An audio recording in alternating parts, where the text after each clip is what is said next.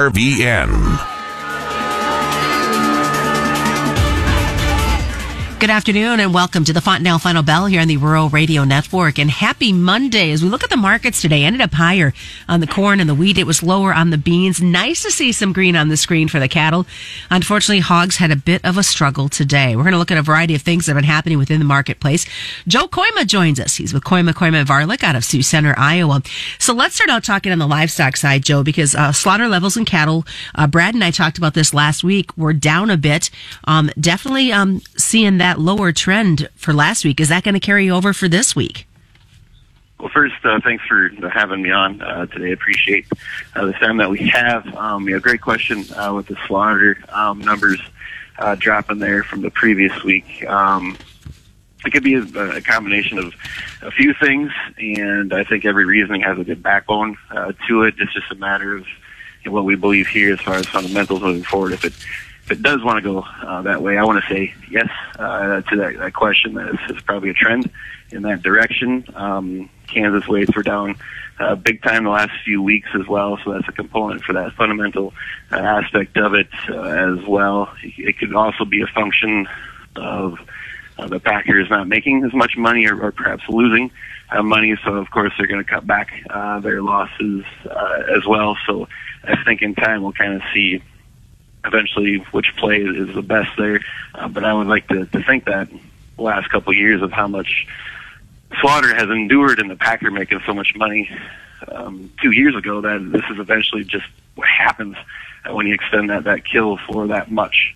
Uh, so I think we're starting to just discover what that kind of means here anyway. Are numbers still going to get continue to get tighter for these cattle and then maybe put a little bit of extra strain on the market? I, I think the numbers, yeah, it's not that when we look back at that whole heifer slaughter and cow slaughter and stuff like that, eventually we're just going to run out of cows to kill too, right? And they're going to have to go into the, the heifers and steers to kind of counteract that a little bit, or just get some import uh, imported beef as well. But um, you know, with all that data we have behind us, and then looking at that, it's it's just not enough time, you know, to see the numbers directly in front of us. That's going to take a, year and a half, two, two and a half year process to see these numbers come back up yet. So the, the landscape in front of us is kind of exciting uh, to, to see exactly where some of these price levels uh, can go, um, bearing that uh, we obviously don't have some kind of a black swan event. But uh, things look pretty good as far as the numbers moving forward, that they're just not collectively there like they have been in the past three, four, five years. We were just talking about that black swan event here uh, earlier today with a couple cattle producers because every year when we get close to Christmas, everybody remembers many years ago the cow that stole Christmas. And I think it just kind of hangs over the market as we get closer to the Christmas holiday. Correct. Yep. Well, kind of since well, we just have that sense here anymore. It just seems like um, the last three years landscape has had that happen, and it's almost like we forgot how to be friendly because we've always had um, that dark cloud, like you said, over our head or something in front of us that we can kind of see uh, just a little bit. So it's a great question there. Joe, what about consumer confidence uh, as we get past this Christmas holiday that's just around the corner and we start the new year? What type of pressure could that be putting on the proteins?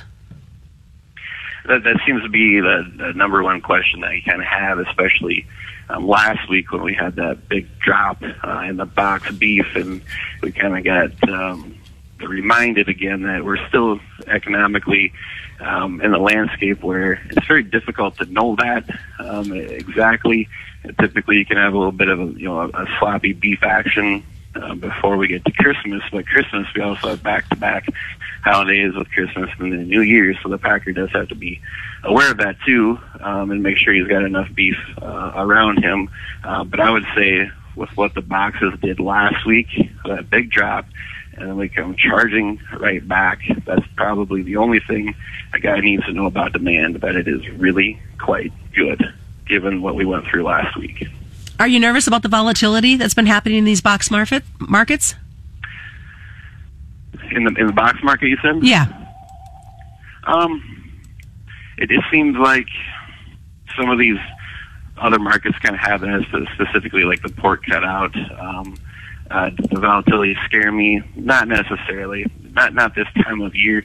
I mean, if it was more in a, in a part of the year that you had a lot of heavy volume going on, then I'd be a little bit more cautious. But but not with uh, how light the volume can be this time of year. All right, let's look at the pork side of the trade before we uh, head to break. Uh, what are you seeing in the in the pork market at this point? Is there some sluggishness going on? The, the, the yeah, the cash has, has been sluggy um, the last little while. Um, you look at the last two weeks, we've had some exponential moves in the hog uh, market without large follow through with the cash or product values in, in that case. Uh, so the front months are still in a downtrend kind of a marketplace. Uh, I think, you know, being on this show a few times, I have mentioned about the supply side uh, perhaps being a little bit burdensome uh, moving forward, and we're starting to get into that aspect right now. Two two and a half months ago, the barns got chuck full. Uh, production was awesome there, and we still have those numbers to go through. Um, you know, I, I don't want to be negative on this marketplace, but the front months might have to take that on. Uh, just a little bit, uh, but there is some diseases out there. It's that kind or that time of year where you see that happen. Um, but I'm, starting to respect it every more every day with that uh, disease that it, it's certainly affecting some larger uh, sow farrowings. Uh, so that has me kind of geared up about late uh, first quarter uh, going into the midst of the summer that we could see some good prices just from the supply standpoint there. Would be good. Some good news then for these pork producers. Yep, absolutely.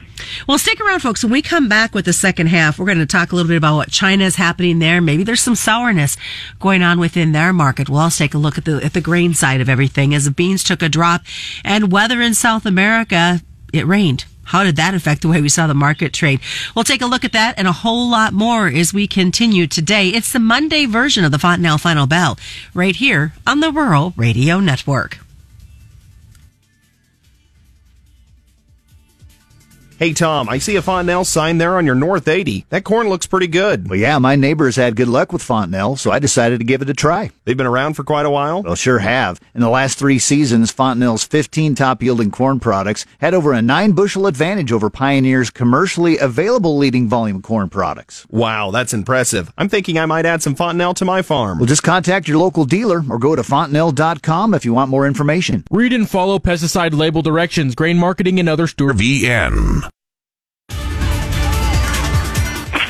Welcome back to the Fontanelle Final Bell here on the Rural Radio Network. I'm Susan Littlefield. We continue our conversation this afternoon with Joe Kooima. He's with Kooima Kooima Varilek out of Sioux Center, Iowa. So let's talk a little bit about China. You kind of made a comment to me before we even started the program about some sour prices maybe over there. What does that mean and how does that affect U.S. producers? It certainly has been um, a lot of up in the airs over in China about you know, opening, reopening, whatever, wherever they're at. Um, the one thing specifically is that their hog um, cash prices have slipped uh, quite a bit, and I think in the last several weeks, if not more, um, the bulls have talked about maybe seeing some uh, pork exports going uh, to, to China, but things are just um, sour enough there, like you said, with their cash prices. I think they've kind of got a hold on production here the last several years, um, but it is hard to know exactly uh, where they are at as far as numbers and, and whatnot. Um, but it's certainly playing a little downplay here on our um, markets as well because we just don't have that relief that that production to sell overseas to them. Um, before we jump into the, the livestock side of it, Joe, I mean the grain side of it, I wanted to talk about this this weather system that's moving through. You and I were kind of talking about that during the commercial break. Any concerns for our cattle producers, especially as the Dakotas and, and parts of Minnesota get socked with some snow? Yeah, I think a lot of them, especially in this area, kind of even down to your area, uh, probably would rather take some of the snow um, events, even though it is quite a bit, but at least you can move that. Um, but uh, you guys are getting some rain uh, down there. We kind of have that mix of stuff here, kind of up to Sioux Falls, and this general area is going to switch over to, some snow at some point. But it's kind of milder temperatures. So what does that mean? Well, these, these gains that we've had for the last year and a half in these cattle have been tremendous. They've they've done it all. All right. Well, it seems like we've kind of come to a, a quick, abrupt end uh, to that, where it's going to take a little bit more to get that critter uh, to the poundage that it needs. Um, so that should also take some weight off of the marketplace there. So that's another kind of bullish factor that, you know, obviously you, you know, to be an extremely bullish uh, kind of a scenario, we would like to see some of that weather go down in the panhandles, but in this case, we'll take it because I think it's more of a slow and methodical kind of a bullish environment uh, to have in the cattle. Yeah, we're supposed to see an inch of rain. And I mean, like you said, snow will be a lot easier to move. It makes for some muddy feedlots for sure. And I think maybe a little bit of different kind of stress. Head over to the grain side of the trade and, and weather in Argentina. Um, South America's brought up a little bit of attention in the marketplace. Yep, got uh, uh, last week we kind of talked about hot and dry forecast specifically there um, in Argentina, and then you get a weekend, and then you get those uh, different developmentals and uh, forecast, and you get that rain to kind of catch a little bit. So I think that was part of the big slippage uh, that we had in the soybeans uh, today, and we kind of just needed a correction in that marketplace too. Had a very strong week uh, last week. A lot of that to, to me was on the weather, and a lot of it as well on, on the, the meal market. Uh, soy meal had a positive two and a half weeks without any type of a, a correction to have happen, and you have the funds come in there and, and push it higher. You got your seasonal traders kind of pushing it higher as well, and then it just seemed like we went a little bit too far on the meal too quickly, and now you're kind of getting a, a bigger overreaction uh, to the downside there. So I think those two elements were kind of in play uh, there with the soybeans and the soy meal uh, today. How are we setting export opportunities right now for the U.S.? I, I, the, the supply side, or the excuse me, the demand side is certainly you need to see those ones that we had last week, where you get that eight o'clock announcement that we got some soybeans sold to an unknown Uh, and whatnot. You need that to kind of keep things just the way they are. You know, they need to be at a bigger component to kind of get that extra rise out of the marketplace there like we had you know, all you know two years ago or two years ago. But our dollar is just kind of too high. We still have to come down a little bit just to be a little bit price, you know, to have a, a better value compared to the rest of the world because our U.S. dollar is just a, a smidge too high at this moment in time. Well, corn and wheat kind of been going hand in hand, and then of course we had that Russia attack on the port, uh, port of Odessa. That just adds a whole nother layer to this market trade. Yep, that's just, that whole situation over there is certainly not done, and it won't be wrapped up uh, for quite some time. Um, I think the wheat, you know, needed a, almost, unfortunately, needed a charge like that just to get it and get some legs uh, underneath it.